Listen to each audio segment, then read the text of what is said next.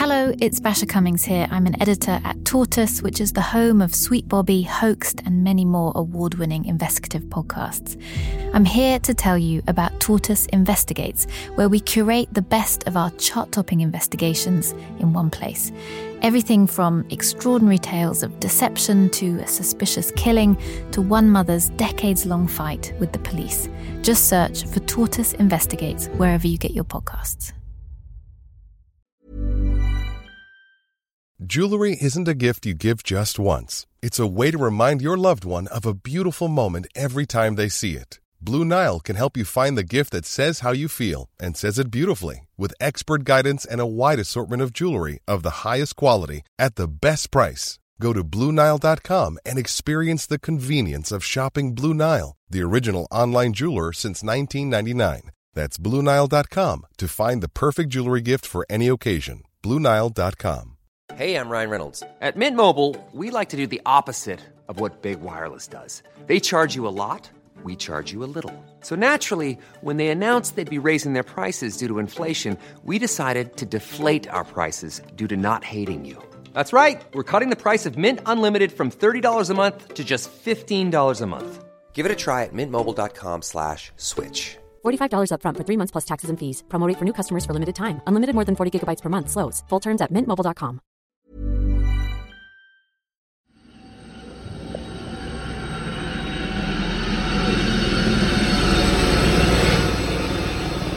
That screeching noise that you can hear, that's the sound of a chopper.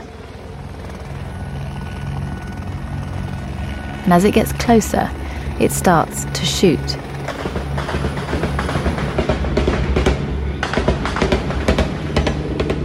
It's aiming at Islamist militants who have surrounded and besieged a hotel.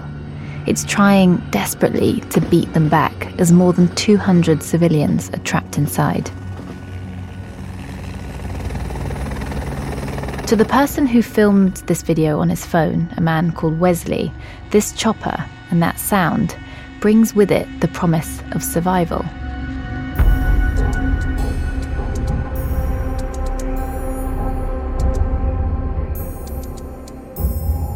think those guys will run from that.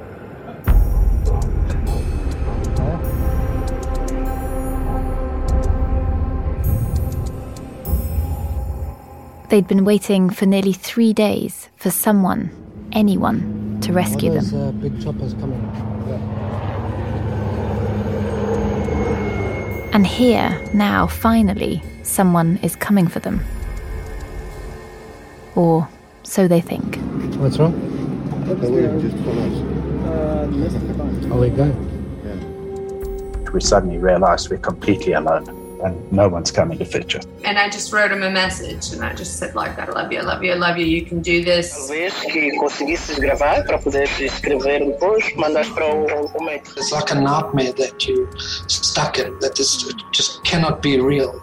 feeling scared, waiting for a rescue that never came. They were abandoned.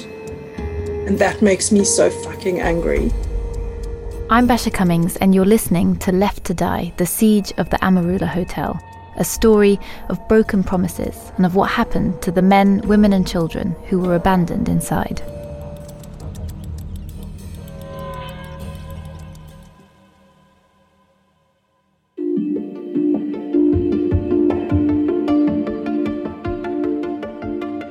When the attack on Palma happened in March of this year, 2021, it was covered by the international press, but it didn't get a huge amount of attention. So when I first interviewed the two men at the heart of this story, who you're going to meet in a moment, I didn't really know what to expect. I knew that there'd been an attack, I knew a little bit about the insurgency, but I came out of the interview pale and blotchy from tears and a bit broken. I'm so sorry, Wesley. I said frantically to my colleagues, who must have thought that I'd gone a bit mad, that this story was extraordinary. I set out to try and understand what had happened. I spoke to more than 20 people contractors, aid workers, local residents, security experts, eyewitnesses. And the story that's emerged is of a $20 billion promise about corruption and extremism and how they feed off each other. It's about three men Nick, Wesley, and Wesley's brother, Adrian. It's about how they and thousands of Mozambican civilians were abandoned. So, first, let me introduce you to these guys properly. Nick Alexander. Okay. Are you guys recording video as well, or is it just audio? And Wesley Nell. I'm shy to say what I had for breakfast. they were once competitors in the construction industry, and now they're friends. They're bonded by what they went through in March. And on a humid afternoon, me in London, Nick and Wes on a patchy internet connection from South Africa, we started, of course, at the beginning. I mean, it's a, a, typical little town in Mozambique. It is still, you know, was very remote. Nick and Wes were in the town of Palma in the northern province of Mozambique, up near the Tanzanian border. You know, when we first started driving up from Pemba to Palma, and some of the route that uh, we would go through, a lot of those villages had never seen white people before in their lives. Yeah, up, up until recently, there wasn't even a tar road in Palma you know, there was still wildlife there until recently. These guys, they build things, and thanks to a huge discovery, there was suddenly a hell of a lot of building going on in Palma because a decade ago, several giant gas fields were found off the coast of northern Mozambique one of the largest gas deposits ever found in Africa, in fact, leading to a $60 billion series of projects to extract the gas, including a $20 billion site now led by a French oil and gas company called Total. Suddenly, this poor, remote region was the centre of attention, and international headlines were asking Is Mozambique the world's next energy superpower? The tranquil Bay of Pemba in northern Mozambique is undergoing a rapid transformation. It may not look like it, but Mozambique is one of the world's new energy hotspots. But there was a catch, and it was a big one. Since 2017, there had been attacks on towns and villages in the region where the gas was found. Attacks by a terrorist group called Al Shabaab, or the Youth but they're not linked to the group that you might have heard of before. For three years, people living in parts of northern Mozambique have lived with violence, death, and destruction. Since then, the fighters have stepped up the violence, seizing important towns and targeting the military. Territories that the armed groups now control are inching closer and closer towards those gas the facilities. Violence has killed more than 1,500 people and displaced over 600,000. They had attacked towns, beheaded civilians, abducted young girls, and by December 2020, rumours were swirling that Al Shabaab were coming for Palma, this town of 70,000 people now bustling with foreign contractors there to work on the gas project. So Total, the French energy giant leading on the billion dollar gas project in Palma, suspended its operations. It was just too dangerous to work. Nick and Wes evacuated. But in the end, nothing significant actually materialised. And so slowly, this year, after that first scare, the contractors started to go back to Palma. And on the morning of Wednesday, the 24th of March, Total issued a press release and said that work would now resume on the gas project. That afternoon, Wes was sitting with his brother and his dad and other members of his team in the canteen in their compound in the town. They had been putting up accommodation and infrastructure for gas workers, mostly prefab buildings, these simple metal constructions with green corrugated iron roofs, but hundreds of them. One of our guys, a local guy from Pemba, uh, got a phone call from his uncle who's in the military. He came running into the, the camp and said, Guys, um, they're attacking Palma. So we said, okay, uh, are, are, you certain? You, you, know, like Nick said, there's so many rumors you don't know. And he said 100% it's from his uncle, they're attacking Palma. In another part of the construction site in Palma, Nick was sitting in his office when a local guy from his team came in. The guys came into the office again and said, no, listen, this is serious. We need to leave right now. At around three o'clock, it happened. Al Shabaab attacked Palma. They shut off the main routes in and out of the area, and they shot indiscriminately. The town was in panic. A local street vendor called Asan described how the police rushed in and told them to evacuate. My sister got home from school and she told us that we got that information from her. So when she said that the situation wasn't good, each one of us got ready. But we did think it was a lie because every day we hear that the situation isn't good. It wasn't true, but now suddenly it was true. We saw the police and they were saying, Go, go, go, go. They were telling us to leave the neighborhood. I was certain of it. I saw two military men leaving downtown and heading towards where the terrorists were. Both Wes and Nick, in charge of around 65 people between them, suddenly had to move and move quick. And let me just draw you a map here. We're on the Afungi Peninsula, just below the border with Tanzania on the Indian Ocean. And everything that we're talking about here is sort of clustered together. The town of Palma is right on the coast, and the Total gas compound, which was being built for thousands of workers, is about six kilometres to the south as the crow flies. The Amarula Hotel, where many of the foreign contractors had been staying, that was just a kilometre north of the town, and that's where Nick headed straight away. And we just drove as quick as we could. Every there was people running from the west into town, and there was people running through town towards the beach. We just got into into Amarula, and the shooting started around the hotel. Wes and his team, they told their staff to make their way home immediately, and then they decided to drive north up to the Tanzanian border. But very quickly, they realized that this was a mistake.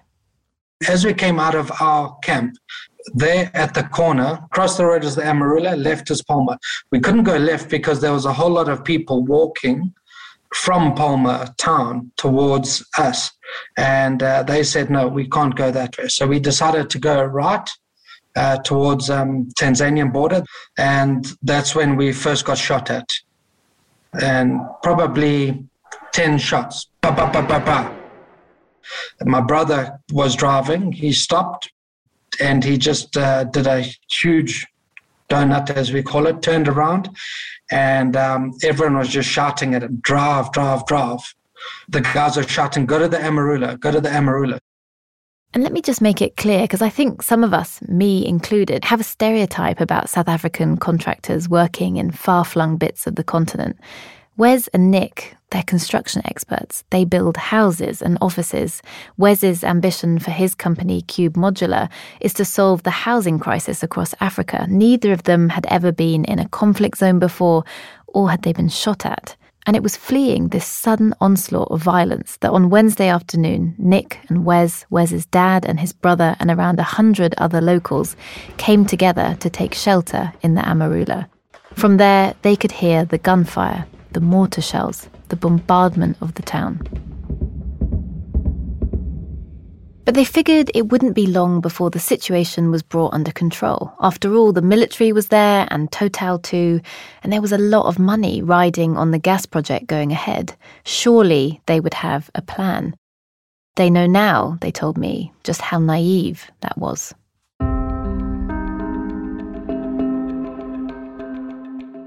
By Wednesday afternoon, hundreds of other people fleeing the attack in the town were coming to the gates, begging to be let in.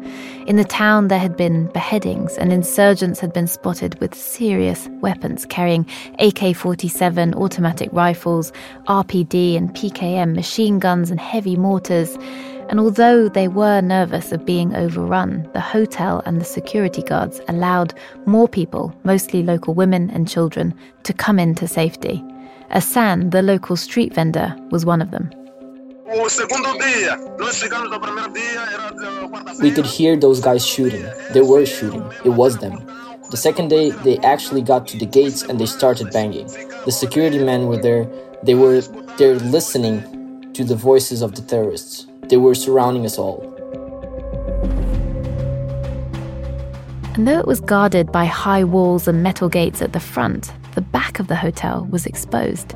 And the hotel, it's important to say, it wasn't like one big building, it was lots of tiny rooms spread out over gardens with a big helipad at the back. It was really open to attack.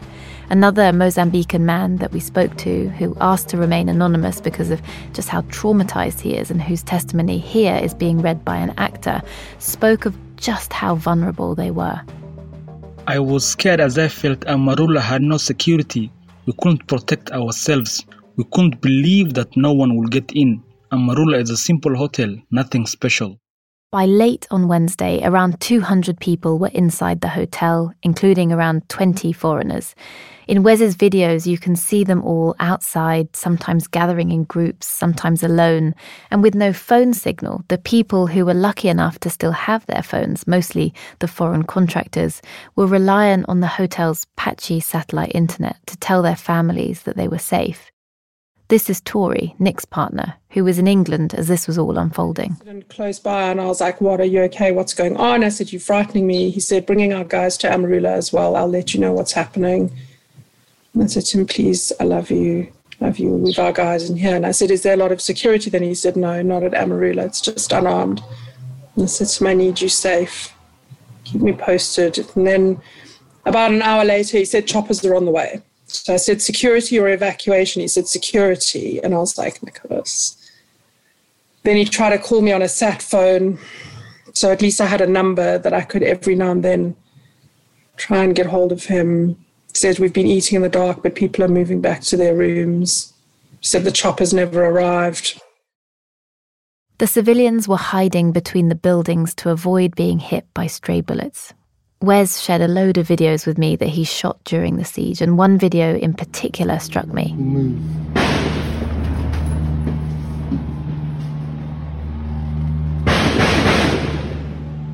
Everyone is lying on their stomachs on the floor of the hotel bar, this straw roof above them.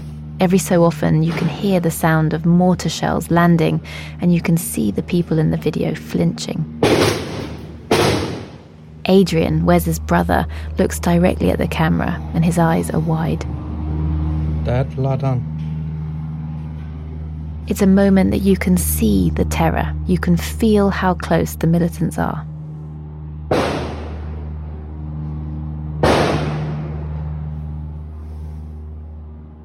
that's when a hell of a lot of shooting started. Hey, Nick? I mean, it just, you uh, it's hard to even explain. Just thousands of gunshots, and uh, the mortars were already going off at that stage, huh? I think so. Uh, they intensified in the in the evening, but there were shots around the hotel, and then a lot of shooting in town. So people were all in between the, the houses and the trees people are using the, the big baobab trees as shelter for gunfire. And there was, yeah, I remember now, there was a lot of mortars going off. And it didn't feel that far away from us. Uh, you know, it felt a couple of hundred meters, if that, a hundred meters. So really at that stage, we thought, shit, now all of a sudden it becomes real. And it's not just two insurgents like we thought.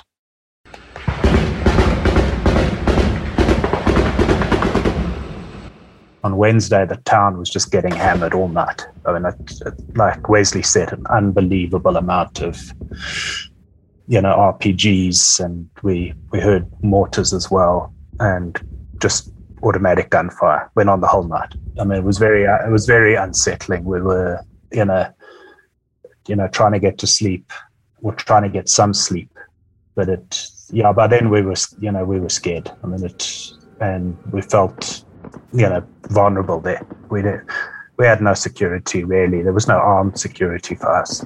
Um, we just had the hotel walls around us.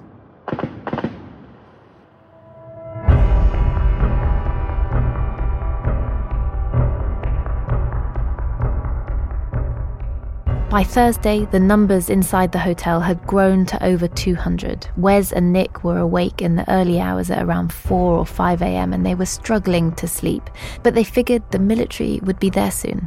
And this is really where each step of this story just seems to get worse and worse because what they didn't know, or at least they didn't fully understand at that time, was that the militants were busy blocking the roads. Better armed and organised than the army itself, they had made the chance of any land rescue much too dangerous. So, to get out, they were going to need choppers, and the military did have helicopters, some of which could carry dozens of people. But they weren't coming. By now, they'd been shot at and had been pulled out. There was a spotter plane that flew over. I think they were working for DAG or working with DAG, but the spotter plane came over, and I mean, they just shot the hell at this thing. Um, and they, they, didn't hit it, but it just gave us a, an idea of how close these guys were. They were literally just behind the perimeter wall to the hotel shooting at this plane. That name, DAG, they're the Dyck Advisory Group, and you're going to hear a lot more about them. These guys, a South African security force who you and I would call mercenaries, had been hired by the Mozambican Ministry of the Interior a year earlier as the insurgency had intensified to help the small and poorly equipped army. And so when the attack began, DAG kicked into action, flying in to help mount a defense from the air. Terrified civilians ran for cover in any compound they could find. The private security company DAG flew helicopters in to try and ferry them out to safety, just a few at a time, while the insurgents attacked and killed. As this was unfolding above them, the people inside were desperately trying to piece together a plan. You know, probably there was, I don't know, seven or eight expats plus the hotel manager trying to come up with a plan, but also just to get someone to as a central point of contact to put a plan together. But there was a problem. Helicopters flying in, braving gunfire from the insurgents, would need fuel close by so they could keep going in and out. But many people claim that as an air rescue mission began by the Dyck Advisory Group, by DAG, Total refused to give them fuel from their complex nearby. And they didn't have any fuel at Vamizi. So they were waiting for fuel to come from Pemba because Total wouldn't uh, give them any fuel. Why was that? Do you know why? I'd heard differently that there had been helped with fuel, but I, I mean, I can see from Total's perspective, you know, how difficult that might be, well, from a PR perspective, as to who they who they're assisting. But you know, at that stage, we weren't thinking like that. I mean, we just wanted to be rescued. I didn't care, you know, who came and fetched us and uh, I don't think anybody else should have cared either. But at that stage, it was already, you know, a humanitarian crisis. Life is full of what ifs. Some awesome, like what if AI could fold your laundry, and some well less awesome, like what if you have unexpected medical costs. United Healthcare can help get you covered with Health Protector Guard fixed indemnity insurance plans they supplement your primary plan to help you manage out of pocket costs. No deductibles, no enrollment periods, and especially no more what ifs. Visit uh1.com to find the Health Protector Guard plan for you. It's that time of the year. Your vacation is coming up. You can already hear the beach waves, feel the warm breeze, relax, and think about work. You really, really want it all to work out while you're away. Monday.com gives you and the team that peace of mind. When all work is on one platform and everyone's in sync, things just flow wherever you are. Tap the banner to go to Monday.com. Ryan Reynolds here from Mint Mobile. With the price of just about everything going up during inflation, we thought we'd bring our prices down. So to help us, we brought in a reverse auctioneer, which is apparently a thing. Mint Mobile unlimited premium wireless. Ready to get 30, 30, bit to get 30, bit to get 20, 20, 20, bit to get 20, 20, bit to get 15, 15, 15, 15 just 15 bucks a month. So, Give it a try at mintmobile.com/switch. slash $45 up front for 3 months plus taxes and fees. Promo rate for new customers for limited time. Unlimited more than 40 gigabytes per month slows. Full terms at mintmobile.com.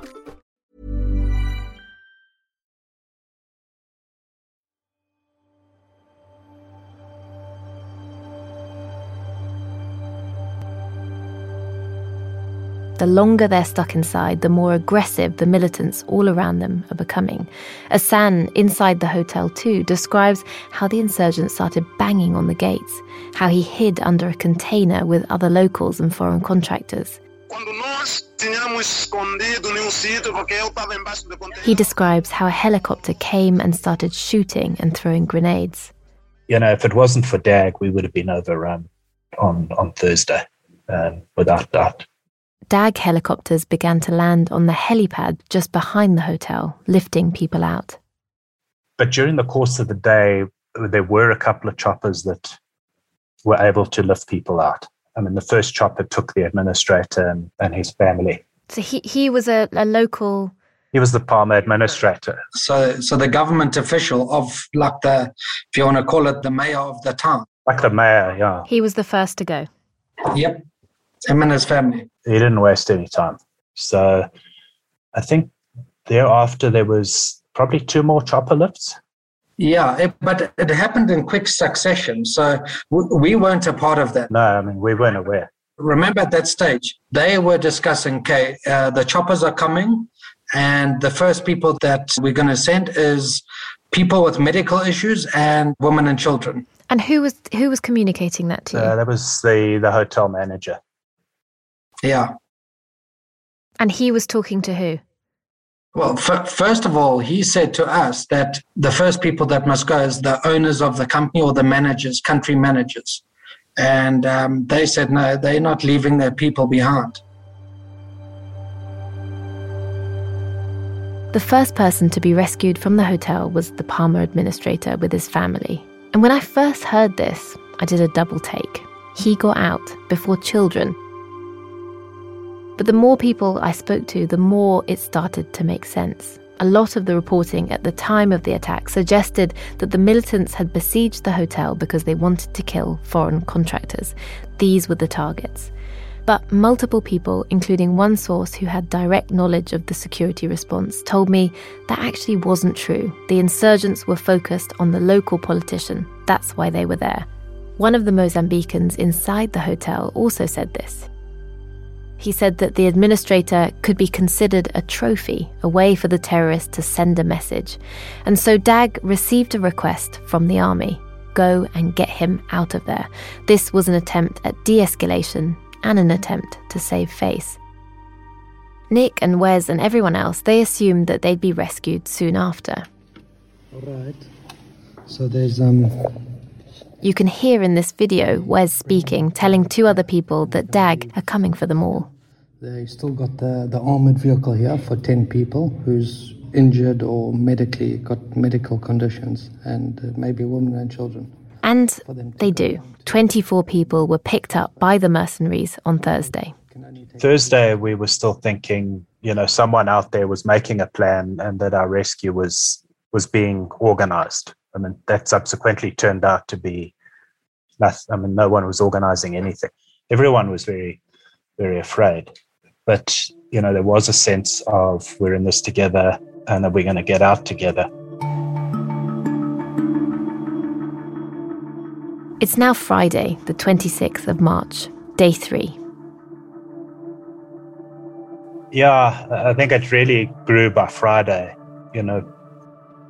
Yeah, fr- Friday was bad. Suddenly, the security guards tell everyone to move away from the gates.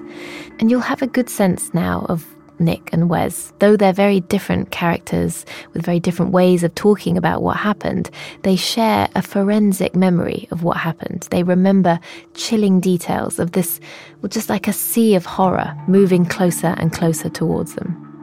They said, everybody get down to the corner of the property. There was a whole bunch of people standing out the front and asking to come in. And when he asked them to show their hands, they were standing behind a line of women. He asked them to step back and show their hands. Um, they wouldn't do that. So they were obviously hiding guns behind the women. So he wouldn't let them in. And that's when he came and told everybody to get down and go down to the one corner there where we lay down. But So the insurgents were trying to trick their way into the hotel. yeah, that's it. That was where all of us, expats, the locals, everybody, we got them there and we told everybody just to keep dead quiet. The insurgents are right around us. That was scary. That was that was super scary. At this stage, I mean, this is probably at nine o'clock in the morning, yeah? Because they told us the choppers were going to come early in the morning. So we had been down there since about seven in the morning. By nine o'clock, we had people sitting further uh, up the, the little pathway where all the people we were hiding and lying down. We had some people there sitting and watching to make sure that no insurgents jumped over the, the weak area at the back by the helipad and came running towards us.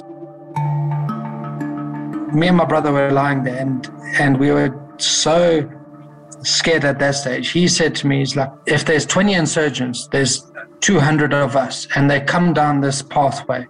All we do, we get everybody up and we just run and attack and try and rugby tackle them.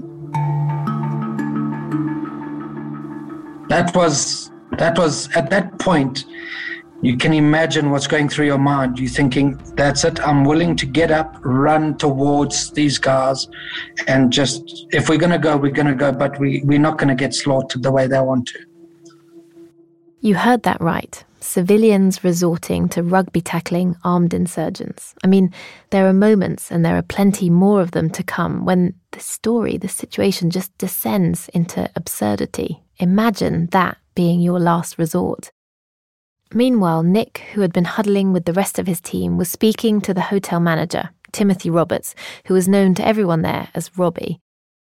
I started working in March 2019. I started working at Amarula Palma Hotel okay. as a general manager and operations manager. Well, just remember, we are in the hospitality business, so you know we can only do as much as we can. We're not a, um, a militant organization. Robbie had been overseeing the rescue attempts, but more than that, he'd been the focal point for everyone at the hotel, helping to organise, communicating with the outside world.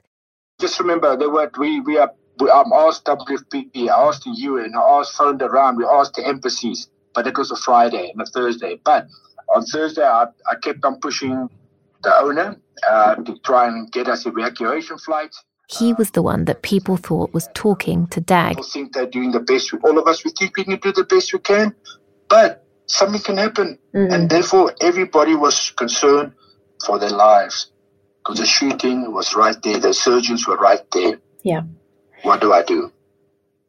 So Robbie said to us that, you know, there's this option that they can only fetch the expats. And we declined on that. So we said, forget it then there was no plan at all. So, and I don't know if his plan, because the hotel had a good relationship, as I said, with Everett Aviation.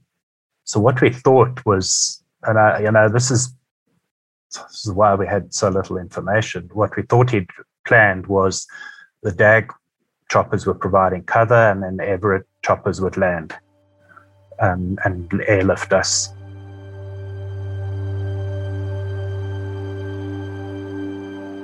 After two days of relentless gunfire, Nick and the other contractors had been offered a safe route with a place on a chopper. But they were adamant, they told me. The children, the women, the vulnerable, they had to be rescued before the foreign contractors. No one would be leaving unless they could all leave. And I'm being specific about this because who was rescued and how that was decided is now at the heart of a fierce battle between mercenaries, survivors, and a leading human rights organisation and it relates directly to what happened next, a moment which changed everything. And just on that, sorry to, to stop you, but those three helicopters that came on Friday, and it made, was made clear to you that you, as expats, could go if you wanted to, and you said that absolutely not, we're staying, we'll be the last to leave. Who did end up leaving on those helicopters then? Well, nobody until the last, well, the one helicopter was the hotel manager and a few of his staff who were, he took them and the two dogs. It was at that point we realized, you know, we've been abandoned.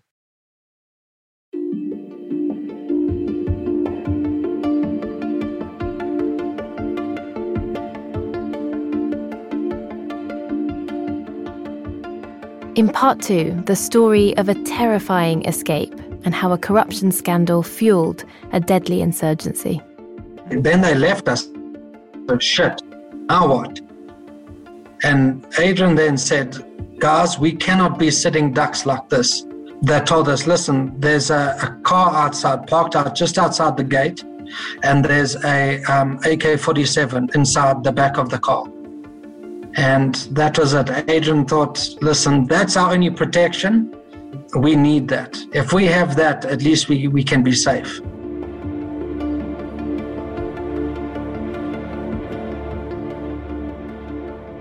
So they found someone had already pulled out uh, two sets of uh, helmets and World Food Program bulletproof vests. He put the helmet and the bulletproof vest on, and that was it. He didn't. No one even asked him. He just decided, "We need that gun. I'm going to go get it."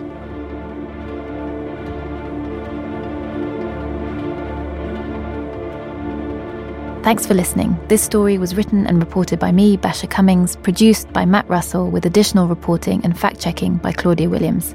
Sound design is by Carla Patella, a podcast by Tortoise Studios. And if you've enjoyed this podcast, you could consider becoming a member of the newsroom that I work in. It's called Tortoise, and our members help shape the stories that we tell. To find out more, go to tortoisemedia.com forward slash friend. And if you'd like, you can sign up with my code BASIA50. That's B A S I A 50. Thank you for listening. Stay with us for episode two. Hey, it's Paige DeSorbo from Giggly Squad. High quality fashion without the price tag? Say hello to Quince. I'm snagging high end essentials like cozy cashmere sweaters, sleek leather jackets, fine jewelry, and so much more. With Quince being 50 to 80% less than similar brands. And they partner with factories that prioritize safe, ethical, and responsible manufacturing. I love that. Luxury quality within reach. Go to quince.com slash style to get free shipping and 365 day returns on your next order. Quince.com slash style. Are you ready for truly hydrated skin? Meet Hyaluronic Body Serum, a breakthrough in body care from Osea. It's clinically proven to instantly increase hydration by 161%. Their lightweight, fast absorbing serum delivers 24 hours of nonstop hydration for silky smooth skin without the sticky afterfeel. Osea's latest innovation combines the magic of their best-selling hyaluronic sea serum with a new formula that's good for the whole body and five types of hyaluronic acid to target every layer of the skin.